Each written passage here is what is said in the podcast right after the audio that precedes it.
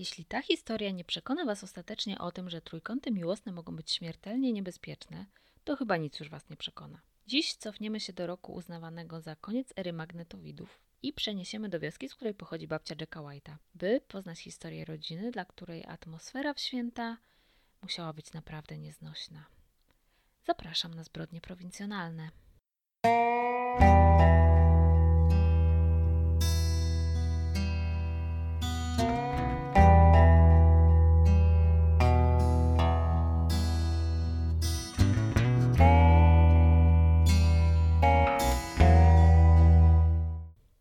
Znowu jesteśmy w województwie podkarpackim, ale to dlatego, że jak przeczytałam o tej zbrodni, to po prostu musiałam od razu Wam o niej opowiedzieć i nie mogłam się zdobyć na to, żeby czekać teraz z nią na to, aż minie kilka odcinków z innych stron Polski.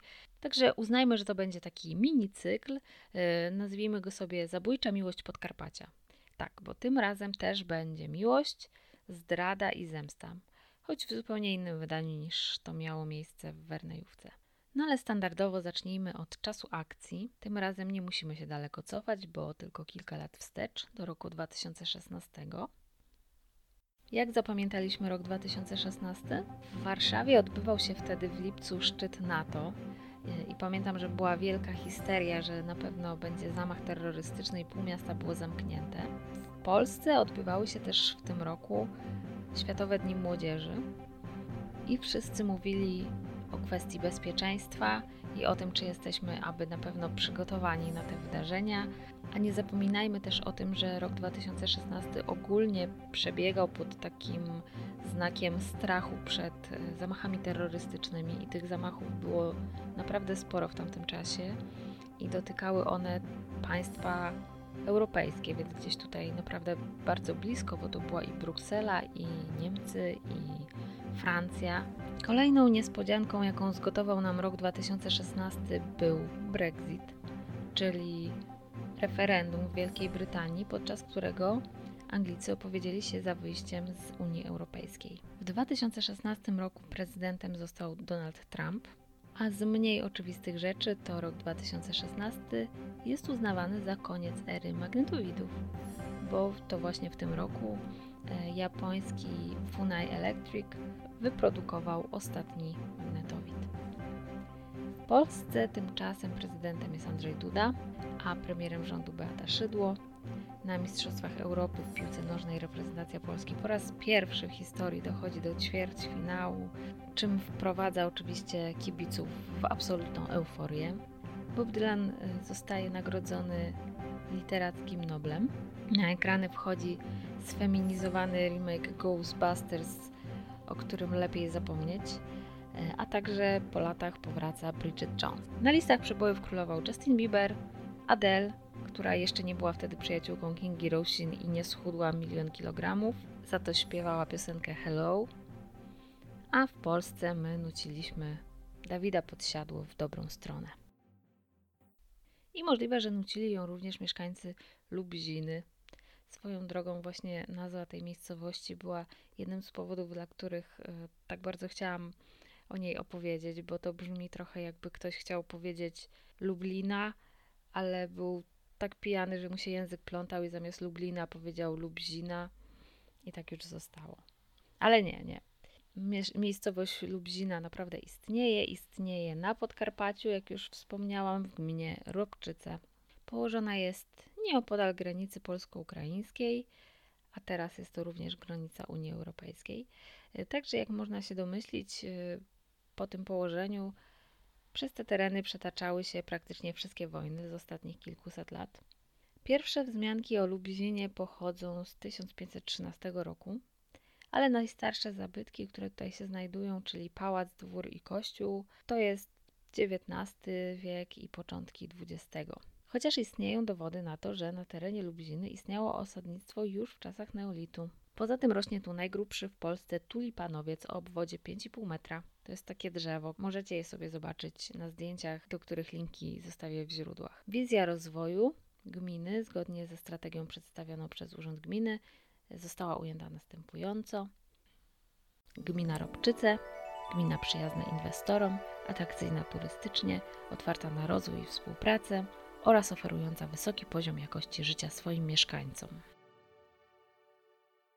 Ta strategia rozwoju była, zdaje się, na lata 2014-2020, więc jeśli wszystko poszło zgodnie z planem, to dzisiaj tak właśnie w gminie Robczyce już jest. Z miejsc, które warto odwiedzić, na stronie gminy można znaleźć rekomendacje Galerii Kowalstwa, w której zostały zgromadzone prace kowalskie powstałe podczas jarmarków kowalskich w latach 1995-2008. Nie wiem jak wy, ja za nie mówiłam z wrażenia. Natomiast największą ciekawostką na temat Lubiziny jest to, że pochodzi stąd babcia amerykańskiego muzyka Jacka White'a, muzyka zespołu The White Stripes, o czym ten mówił z dumą w wywiadach, kiedy tutaj przyjeżdżał do Polski na koncerty. Oczywiście dziennikarze zaraz zainteresowali się tematem, dorwali gdzieś sołtysa, sołtysa, który sprawuje swój urząd już od trzech kadencji, co podkreśla Gazeta Wyborcza. No i wypytali go, ale sołtys od trzech kadencji w ogóle nie był pod wrażeniem. Stwierdził, że W sumie to nie wiadomo, czy na pewno chodziło o Lubzinę, bo nikt tutaj takich nie pamięta. a babcia wyprowadziła się jakoś w pierwszej dekadzie XX wieku stamtąd, więc właściwie to mają prawo nie pamiętać. I że oni jeszcze tam sprawdzą w księgach parafialnych, czy to aby na pewno tak jest, jak on mówi. Ale teraz nie mają na to czasu, bo są rekolekcje, a potem będzie trzeba sprzątać, więc może jakoś tam na początku przyszłego roku to sprawdzą. Także Kinga Rusin mogłaby się od niego uczyć godnego podejścia do amerykańskich gwiazd. W ogóle nie wiem, dlaczego dzisiaj cały czas wspominam o Kindze Rusin. Obiecuję, że to już jest koniec żartów na jej temat w tym odcinku. W Lublinie żyje 52,9% kobiet, czyli więcej niż średnia krajowa, bo średnia krajowa wynosi około 51, czyli na 100 mężczyzn przypada tu 112 kobiet. I jak niedługo zobaczycie w naszej opowieści, też znajdzie to odzwierciedlenie, także ja nie wiem, ale mam taką tezę, że zbyt duża przewaga kobiet może mieć potencjał kryminalny. Ale sami ocenicie. Małżeństw jest tutaj zawieranych więcej niż średnio w Polsce, rozwodów jest mniej, czyli właściwie taki schemat, który się powtarza nam w zbrodniach prowincjonalnych od początku. Przyrost naturalny, jak to na Podkarpaciu, już wiemy, szalony.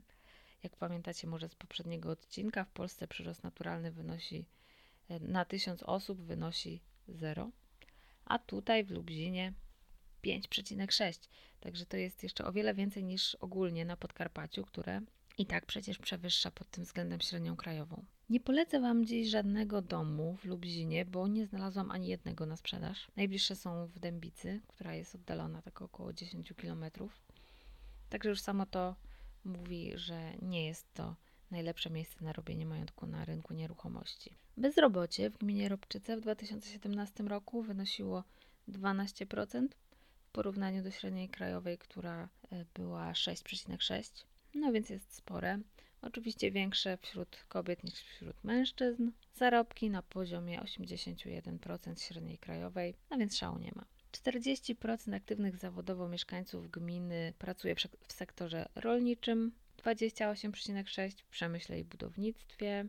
I trzeba powiedzieć, że tutaj faktycznie w okolicy istnieje przemysł, są różne zakłady w okolicznych miastach, co daje jakieś możliwości pracy i rozwoju w regionie inaczej niż było to na przykład e, w przypadku Włodowa, gdzie praktycznie nie było żadnych możliwości zatrudnienia poza rolnictwem i budownictwem. Pomoc społeczna tutaj dotyczy głównie osób z niepełnosprawnością. Jest też oczywiście problem przemocy domowej, no ale to wszystko na pewno nie jest w takim stopniu, jak widzieliśmy to przy Włodowie. Jest to taka miejscowość w miarę normalna, w której ludzie nie są może jacyś strasznie bogaci, ale też nie ma takiej strasznej biedy. Jak jest z przestępczością? Też właściwie tak jak we wszystkich dotychczasowych historiach. Wbrew pozorom wskaźnik przestępczości jest o wiele poniżej średniej krajowej i to dwukrotnie niższy, a oczywiście wykrywalność powyżej średniej, ale to jest dość zrozumiałe, bo jak mieszkasz w Lublinie i ktoś cię pobije, to dokładnie wiesz, kto to był, jak się nazywa i gdzie mieszka. No a jak tam nie mieszkasz, to nikt cię nie pobije, bo w ogóle cię tam nie będzie, no bo po co? Najwięcej przestępstw jest przeciwko mieniu i wykrywalność tych przestępstw oczywiście jest najniższa, no ale jak zwykle trzeba pamiętać, że mówimy tutaj o przestępstwach zgłoszonych, takich, które da się ująć w statystykach. A na terenach wiejskich z tym zgłaszaniem zwykle nie jest najlepiej. Weszłam na stronę lokalnego komisariatu policji i odkryłam, że tam przy każdym dzielnicowym wyszczególniony jest obszar na terenie gminy, za którą on odpowiada, czyli taki e, rejon służbowy. I każdy z tych rejonów ma swój plan działania priorytetowego.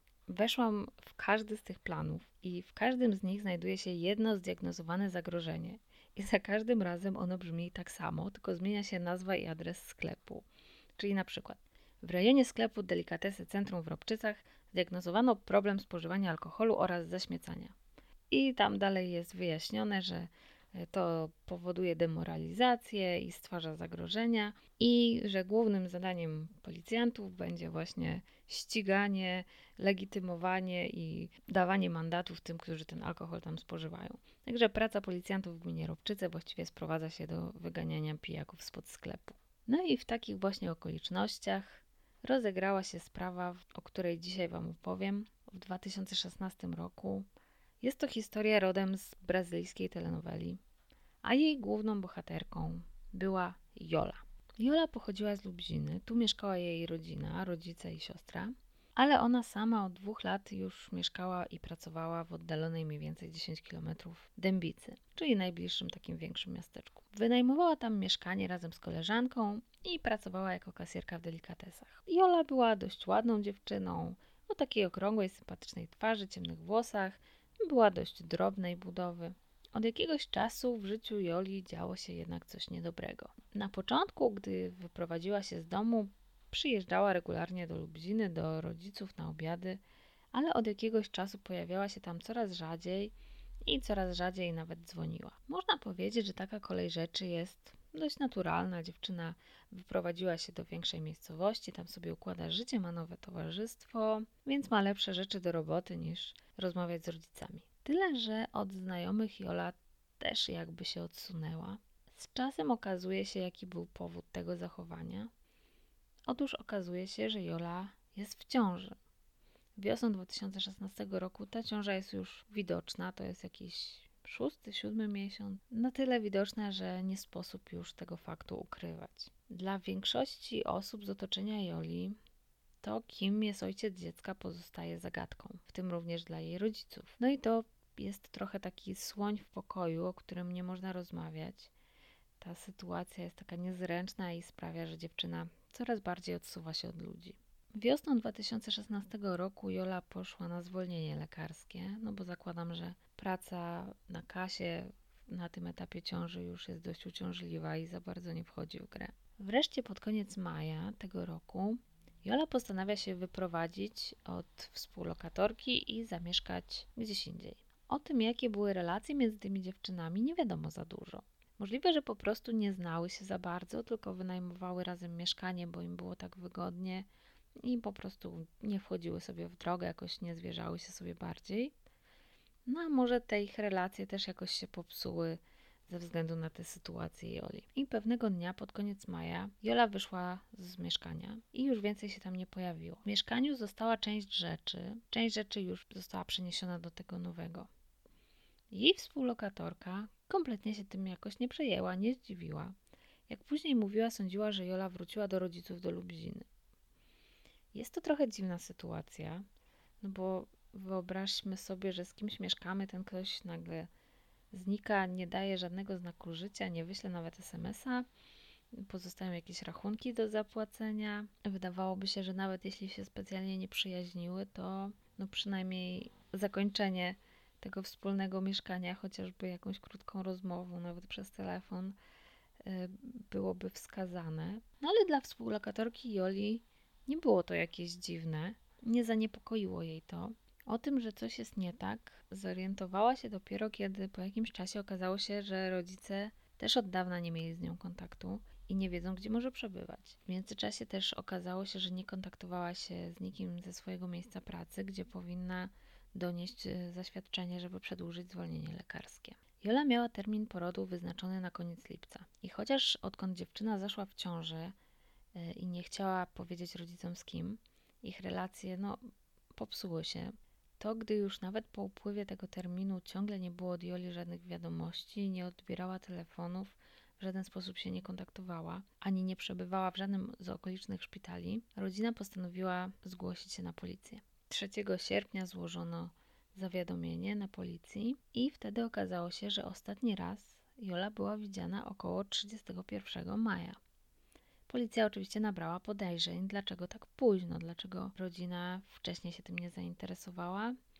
No ale tutaj rodzina nie chciała za bardzo tego publicznie komentować. Można założyć, że wynikało to trochę z charakteru samej Joli, a trochę z tych nadszarpniętych w ostatnim czasie ich relacji. Później okazało się, że to w ogóle było jeszcze dawniej, bo ostatni raz Jolę widziano 20 maja. Pierwsze, co zrobiła policja w tej sytuacji, to sprawdziła przez NFZ, czy w którymś szpitalu w Polsce Jola była przyjęta na porodówkę. No i szybko okazuje się, że kobieta nigdzie w kraju nie rodziła. No i tu następuje taki zwrot akcji, bo Jola się nagle odzywa. Wysyła ze swojego numeru SMS-a do matki i w tym SMS-ie pisze, że wyjechała za granicę i tam urodziła dziecko, a następnie je sprzedała. Pisze też, że nic jej nie jest, że czuje się dobrze, ale nie chce, żeby jej szukać. I oczywiście telefonu nie odbiera. Teraz oczywiście policja jeszcze bardziej chce ją znaleźć, bo jeśli faktycznie sprzedała dziecko, no to jest to przestępstwem i w tym momencie już y, Jolą policja zaczyna się interesować nie tylko jako zaginioną, ale po prostu jako osobą, która popełniła przestępstwo i która się ukrywa przed wymiarem sprawiedliwości. Wkrótce do matki przychodzi kolejny SMS i brzmi on następująco. Wiesz dobrze, że nie zaginęłam. Sprzedałam swoją córkę, a twoją wnuczkę. Jestem surogatką. No i dodaje jeszcze później w kolejnych SMS-ach, że ma zamiar kontynuować taką, że, że tak powiem, karierę, żeby sobie zapewnić e, godne warunki życia za granicą. Brzmi to już całkiem dziwnie. Przede wszystkim nie jest to sposób, w jaki pisała zawsze Jola. Poza tym, jeśli ktoś postanawia porzucić swoje dotychczasowe życie, uciec za granicę i jeszcze parać się jakimiś takimi nielegalnymi zajęciami, to chyba pierwsze co robi, to pozbywa się starego numeru i starego telefonu. No i w ogóle po co pisać coś takiego, skoro zdecydowała się porzucić swoje życie i rodzinę, to po co przyznawać się tej rodzinie do jakichś swoich planów łamania prawa? Teraz policja jest już prawie pewna, że z telefonu pisze ktoś inny, że nie jest to Jola. Ale kto i dlaczego? Lokalna policja otrzymuje wkrótce pomoc z Rzeszowa. No i zaczyna już naprawdę poważnie przyglądać się tej sprawie, zaczynając od skrupulatnego przeanalizowania profili wszystkich osób z otoczenia kobiety i na tej podstawie wyłaniają dwóch podejrzanych. Jednym z nich jest Grzegorz, szwagier Joli, a drugim jej kolega z pracy. Obaj mężczyźni zostają wezwani na przesłuchanie, ale po przesłuchaniu wracają do domu i żaden z nich nie zostaje zatrzymany ani aresztowany. Dlaczego policja zainteresowała się właśnie Grzegorzem, czyli szwagrem Joli? Osobom postronnym trudno jest to zrozumieć. No, wszyscy sąsiedzi, wszyscy znajomi zgodnie twierdzą, że, że Grzegorz jest przez wszystkich lubiany. To jest mężczyzna, który ma 31 lat, pracuje jako technik elektronik w jednej z firm w Dębicy, jest wierzący, e, razem z żoną chodził wielokrotnie na pielgrzymki do Częstochowy, jest abstynentem, jest taką osobą ciepłą, grzeczną, ludzie go lubią, cenią, uważają go za taką osobę, która potrafi się wypowiadać w inteligentny sposób. No i na tym całym idealnym wizerunku Grzegorza jest tylko jedna rysa, a mianowicie okazuje się, że kilka lat wcześniej Grzegorz miał romans z Jolą. Było to jeszcze w czasach, gdy mieszkała ona w domu rodzinnym w Lublinie i pomagała Marysi i Grzegorzowi przy ich dziecku, kiedy Marysia wróciła do pracy. No i jakoś tak się stało, że pod nieobecność Marii ona i Grzegorz zaczęli coraz bardziej się do siebie zbliżać, pozwalać sobie na coraz więcej, no i w końcu nawiązali romans. Nie wiadomo jak długo on trwał. Wiadomo natomiast, że w końcu prawda wyszła na jaw. Dużą rolę odegrali tu rodzice Joli, którzy nie wyobrażali sobie, żeby małżeństwo ich córki mogło się rozpaść i to jeszcze rozpaść się w taki sposób.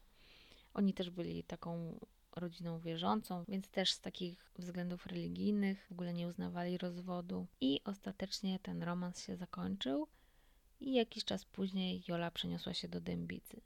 A w tym czasie Grzegorz i Maria wybudowali dom w Lublinie na tej samej działce, na której stał dom rodziców. Policja podejrzewała jednak, że to wcale nie był koniec romansu I na tym etapie rodzice Joli też już są przekonani, że Grzegorz musiał mieć coś wspólnego z zaginięciem ich córki. Coraz częściej dochodzi między nimi do konfrontacji i żeby ich uniknąć, Grzegorz, uwaga, stawia mur. Mieszkają na jednej posesji, należącej zresztą do teściów, a on buduje na środku mur, jakiś mur lubziński, żeby teściowie mu nie truli. No, to cudowny facet, po prostu to w ogóle nie wygląda podejrzanie. Nie wiem, jak reaguje na to wszystko Maria, bo nigdzie nie ma takich informacji, w ogóle na jej temat w całej tej historii mówi się niewiele i jest to zrozumiałe, no bo gdzieś tam należy chronić jej prywatność. Ona też jest, jest w całej tej sytuacji tak naprawdę ofiarą. Wiadomo natomiast, że 21 listopada Maria zgłasza na policję zaginięcie męża. Okazuje się bowiem, że Grzegorz gdzieś się ulotnił, ale nie tylko się ulotnił, ale jeszcze ukradł ze swojego miejsca pracy specjalistyczny sprzęt elektroniczny o bardzo dużej wartości, bo to było około ćwierć miliona. I ten sprzęt wkrótce upłynnił jakiejś parze cwaniaków, którzy się połasili chyba na okazyjną cenę, chociaż musieli doskonale wiedzieć, że ten towar jest trefny. I zresztą trafili za to też później do sądu. W ukrywaniu się przed policją Grzegorz okazuje się równie beznadziejny co w innych sprawach, o których dowiecie się za chwilę, bo policja nie musiała nawet go specjalnie ścigać. Po tej wielkiej ucieczce, po tym zaginięciu, z jeszcze ciepłymi pieniędzmi ze sprzedaży kradzionego sprzętu, Grzegorz przyjeżdża do Lubziny, no i zostaje oczywiście aresztowany. I w czasie przesłuchania dość szybko przyznaje się, że to on zabił Jolę, chociaż na początku utrzymuje, że był to wypadek. Co dokładnie spotkało Jolę? Zacznijmy od tego, że romans Joli z Grzegorzem rozkwitł na nowo jakiś czas po przeprowadzce kobiety do Dębicy. W tym czasie Maria była już w drugiej ciąży, więc wiadomo, więcej czasu spędzała w domu, zwłaszcza, że jeszcze było jedno dziecko, więc pewnie Grzegorz jakoś zaczął się bardziej nudzić. Kto wie zresztą, może właśnie dlatego Jola przeprowadziła się właśnie do Dębicy, e, żeby mogli się spotykać z dala od rodziny, która bacznie ich obserwowała. Grzegorz pracował przecież właśnie w Dębicy, więc mógł ją odwiedzać, nie budząc niczyich podejrzeń. Może z drugiej strony naprawdę chciała zerwać tę znajomość, ale nie starczyło jej na to siły. Tego się już nie dowiemy. Wystarczy jednak powiedzieć, że na efekty nie było trzeba długo czekać. Okazuje się, że Jola jest w ciąży. Grzegorz na początku zachowuje się wzorowo, obiecuje, że zostawi rodzinę i będzie z nią. I czy naprawdę jeszcze w XXI wieku kobiety się nabierają na takie gadki o czekaniu na odpowiedni moment, żeby powiedzieć żonie o tym, że się z nią rozstaje?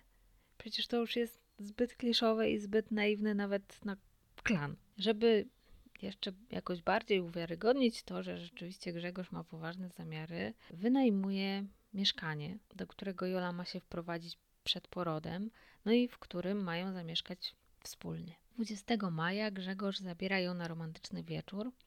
Jadą samochodem do nasypu w okolicach autostrady A4 koło miejscowości Straszęcin, żeby oglądać gwiazdy. Mężczyzna robi zdjęcia, bo jego pasją jest fotografia. No ale w którymś momencie romantyczny nastrój pryska. Później Grzegorz twierdzi, że Jola nalegała, żeby odszedł od żony, a on się migał od, od odpowiedzi. W końcu powiedział, że nie odejdzie od niej. Wywiązała się awantura, w trakcie której niechcący zepchnął dziewczynę z nasypu. Ja obstawiałabym raczej, że dokładnie po to ją tam przywiózł. Bo gdy okazało się, że Jolanta upadek z nasypu przeżyła, Grzegorz złapał kawałek cegły i zaczął nim ją bić po głowie. Jednak i to nie zabiło Joli więc Grzegorz zamknął ją w bagażniku samochodu i odjechał. Jak na mordercę nieudacznika przystało i tym razem nie udało mu się pozbawić jej życia, więc w końcu zatrzymał samochód gdzieś na uboczu i wbił dziewczynie nóż w gardło. No i oczywiście, ponieważ jest beznadziejnym ćwokiem i nieudacznikiem, to nawet tej sytuacji musiał spartolić i nóż ominął tętnicę, przez co Jola nie umarła od razu, tylko powoli w tym bagażniku dusząc się po prostu własną krwią w strasznych męczarniach. Co robi ten beznadziejny frajer morderca w tej sytuacji? Zamyka bagażnik, odjeżdża i udaje, że nic się nie stało. I tak udaje przez kolejnych kilka dni, włożąc ciało Joli w samochodzie. Ja nie mam pojęcia, co on sobie myślał, robiąc coś takiego. A przypominam, że jest koniec maja, więc już ciepło i to ciało zaczyna się po prostu dość intensywnie rozkładać. Nie wiem na co liczył Grzegorz. W każdym razie coś mu tam wreszcie w głowie zaskoczyło. Stwierdził, że chyba czas e, to ciało zakopać.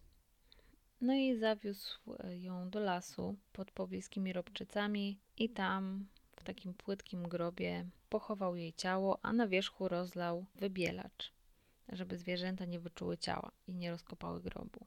To jest akurat całkiem sprytne posunięcie, bo rzeczywiście jest tak, że y, zwłoki zakopane w lesie najczęściej są odkrywane w ten sposób, że zostają po prostu wykopane przez, przez jakieś dzikie zwierzęta, więc przypuszczam, że Grzegorz musiał to zobaczyć gdzieś w telewizji. Co robi dalej? Wiemy, czego na pewno nie robi. Nie pozwala, żeby wyrzuty sumienia zepsuły mu humor. Postanawia, że skoro już zamordował Jolę, to przy okazji na tym jakoś się wzbogaci. Wybiera pieniądze z jej konta bankowego. Łącznie to było około 17 tysięcy. Sprzedaje jej samochód, oczywiście fałszując dokumenty, które są do tego potrzebne. Sprzedaje nawet jej sprzęt RTV. Na dodatek próbuje jeszcze wyegzekwować od znajomych, którym Jola pożyczyła wcześniej jakieś pieniądze, natychmiastowy ich zwrot.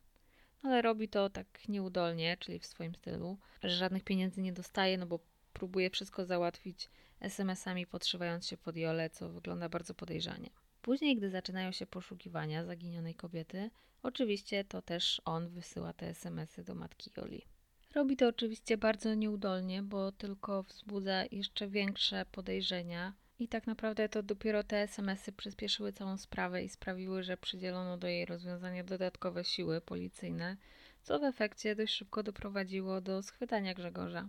Za pieniądze ukradzione Joli jeszcze we wrześniu zdążył zabrać swoją rodzinę na wczasy w Hiszpanii, no ale jak już wiemy, po tych czasach trafił na przesłuchanie i od tej pory krąg wokół niego zaczął się zacieśniać. I w którymś momencie Grzegorz zdecydował, że ucieknie, zanim policja go aresztuje, zanim będzie miała wystarczające dowody. No ale oczywiście swoimi nieudolnymi przygotowaniami do tej ucieczki jedynie też wszystko przyspieszył. Także ten koleś jest naprawdę beznadziejnym przypadkiem i sam jest swoim największym wrogiem. W czasie przesłuchania Grzegorz wskazuje miejsce ukrycia zwłok dzięki czemu można zbadać dokładnie jej obrażenia, ale co ważniejsze dla rodziny, można Jolę wreszcie pochować. Na pogrzebie zjawia się oczywiście prawie cała okolica, no i wkrótce po pochowaniu siostry Maria wnosi o rozwód. Grzegorz wciąż utrzymuje, że to był wypadek, ale oczywiście nikt mu za bardzo nie wierzy, no bo obrażenia na ciele kobiety świadczą o tym, że zostały zadane wielokrotnie i absolutnie celowo. Czy samo zepchnięcie z nasypu było wypadkiem? Może, chociaż biorąc pod uwagę, co zdarzyło się później, ja bym jednak obstawiała, że to wszystko było zaplanowane. Grzegorz staje przed sądem za morderstwo, ale jest tam jeszcze do tego mnóstwo innych e, drobniejszych zarzutów, bo przecież ileś różnych kradzieży, prób wyłudzenia, podrabianie podpisów, dokumentów itd. Tak w marcu 2019 roku w sądzie w Rzeszowie zapada wyrok w sprawie Grzegorza. Sprawa toczy się za zamkniętymi drzwiami, a w każdym razie ta jej część, w której omawiane są szczegóły które doprowadziły do zabójstwa. Sąd przychyla się do tego wniosku, no bo chodzi o ochronę Marii i jej dzieci i ogólnie całej rodziny. Wiadomo, że podczas procesu musiały być szczegółowo omawiane różne relacje rodzinne, kwestia romansu Grzegorza i Joli. No i pewnie nikt by nie chciał, żeby o takich rzeczach później czytali jego sąsiedzi czy koledzy z pracy, szczególnie jeśli mieszka się w małej miejscowości.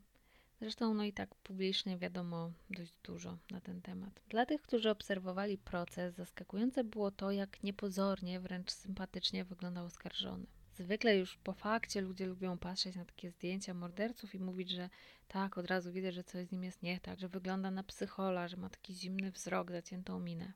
Ale tutaj nie. Zwykły facet. Aż trudno uwierzyć. Grzegorzowi chyba to, co dotychczas zrobił, nie wystarczyło, więc czekając na wyrok siedział i się zastanawiał, co by tutaj jeszcze zrobić, żeby jeszcze bardziej się pogrążyć, jeszcze bardziej wszystko spieprzyć. No i udało mu się. Zgadnijcie, co wymyślił. Jaka jest najgorsza rzecz, jaką może zrobić człowiek przebywający w areszcie? No oczywiście próba ucieczki. I to zakończona rzecz jasna niepowodzeniem. Tak. On jeszcze to zrobił. W marcu miał zostać przewieziony do sądu w sprawie cywilnej. Można przypuszczać, że to miało związek z rozwodem i podziałem majątku, ale tego nie wiem na pewno. No i na swoją brawurową ucieczkę wybrał moment, w którym opuszczał sąd. I tutaj w ten sposób opisuje to Gazeta Krakowska. Była godzina 12.30. W ułamku sekundy wyrwał się policjantom i popędził przed siebie. Konwojenci ruszyli za Grzegorzem G., który usiłował zgubić pościg, umykając między przechodniów. Nie reagował na krzyki i wezwania do zatrzymania się. Jeden z funkcjonariuszy oddał dwa strzały ostrzegawcze. Na odgłos wystrzałów Grzegorz G. w końcu stanął i potulnie oddał się w ręce policjantów. Także znowu Grzegorz Style, totalnie bezsensowna próba ucieczki, która nie mogła się udać. W biały dzień, na jakimś placu pełnym ludzi, gdzie nawet nie ma gdzie uciec, on z rękami w kajdankach, nie wiem co sobie wyobrażał. Chyba tutaj znowu wpływ filmów sensacyjnych się kłania. Wyrok Grzegorz dostaje jedyny możliwy za tak straszny, wykalkulowany i bezwzględny czyn. Najwyższą przewidzianą w polskim prawie karę, czyli dożywotnie pozbawienie wolności, a do tego jeszcze kilka dotkliwych kar pieniężnych e, na rzecz rodziny zamordowanej. Sąd uznał, że motywem tego morderstwa była chęć ukrycia romansu i faktu, że szwagierka nosi jego dziecko, a fakt, że dziecko było jego potwierdziły też testy DNA. Ostatecznie odpowiedział on tylko za zamordowanie jednej osoby, czyli Jolanty. E, natomiast śmierć jej dziecka oficjalnie nie była jednym z zarzutów, bo jak tutaj tłumaczy prokuratura, dziecko było jeszcze w tym momencie za mało rozwinięte, żeby móc samodzielnie funkcjonować poza ciałem matki, a w takiej sytuacji nie można tego czynu prawnie zakwalifikować jako osobne morderstwo. Grzegorz złożył oczywiście apelację, ale ta apelacja została odrzucona w grudniu 2019 roku, co chyba nikogo nie dziwi. I wyrok jest już prawomocny, więc możemy spać spokojnie, że nasz bohater do końca swojego życia pozostanie za kratkami. Także to tyle o zbrodni w Lublinie. Aż trudno uwierzyć, że to się działo naprawdę, bo brzmi jak skrzyżowanie telenoweli brazylijskiej z głupią komedią kryminalną. Jak do tego doszło? Dlaczego Grzegorz uznał, że musi zabić Jolę? Wydaje mi się, że to jest ten typ, który buduje sobie jakiś wizerunek i woli zabić, niż dopuścić do tego, żeby ludzie zobaczyli, jaki jest naprawdę. Że nie jest takim sympatycznym, świętobliwym mężem, na którego pozuje, tylko zwykłym, słabym tchórzem, który zaplątał się w paskudną sytuację, niszcząc życie wielu osobom. Myślę, że w ogóle to wybudowanie muru w ogródku wiele mówi o jego charakterze. No bo kto by na coś takiego wpadł? W jakiejś mierze chodziło też pewnie o wygodne życie, dom, pieniądze, bo status majątkowy musiał być dla niego ważny, bo tym razem nie mówimy już o jakiejś zdemoralizowanej okolicy, o ludziach żyjących w patologicznym środowisku z jakichś tam zasiłków. To są ludzie, którzy mają stałe prace, mają oszczędności, normalnie funkcjonują w społeczeństwie. I mam wrażenie, że to jest też taki typ mordercy, który idealnie właśnie pasuje do zbrodni prowincjonalnych, czyli taki tchórzliwy świętoszek. Moglibyśmy sobie w ogóle stworzyć taki na potrzeby tego podcastu mały leksykon typów zbrodniarzy prowincjonalnych. Czyli we Włodowie, chociaż tamta sprawa była może trochę bardziej złożona, ale można powiedzieć, że mieliśmy taki typ furiat z łopatą, czyli śmiertelne pobicie za swoje krzywdy w obronie, wymierzenie sprawiedliwości, ale takie w afekcie na gorąco. W Wernejówce no to był taki mściwy kowboj, czyli samiec alfa z urażoną dumą i zbrodnia w zemście, ale też tak zupełnie na chłodno. No i dzisiaj Lublina, prowincjonalny świętoszek, który planuje morderstwo, żeby ukryć swoje większe i mniejsze grzeszki i nadal uchodzić przed społeczeństwem za idealnego obywatela.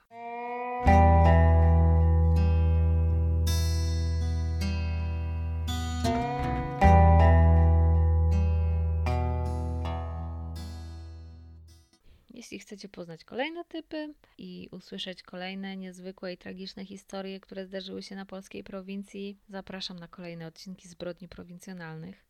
W opisie macie wszystkie informacje o źródłach, z których korzystałam. Mam nadzieję, że ta opowieść skłoni Was do jakiejś refleksji. Możecie się oczywiście nimi podzielić w komentarzach. Dzięki za wysłuchanie i do usłyszenia w kolejnym odcinku Zbrodni Prowincjonalnych.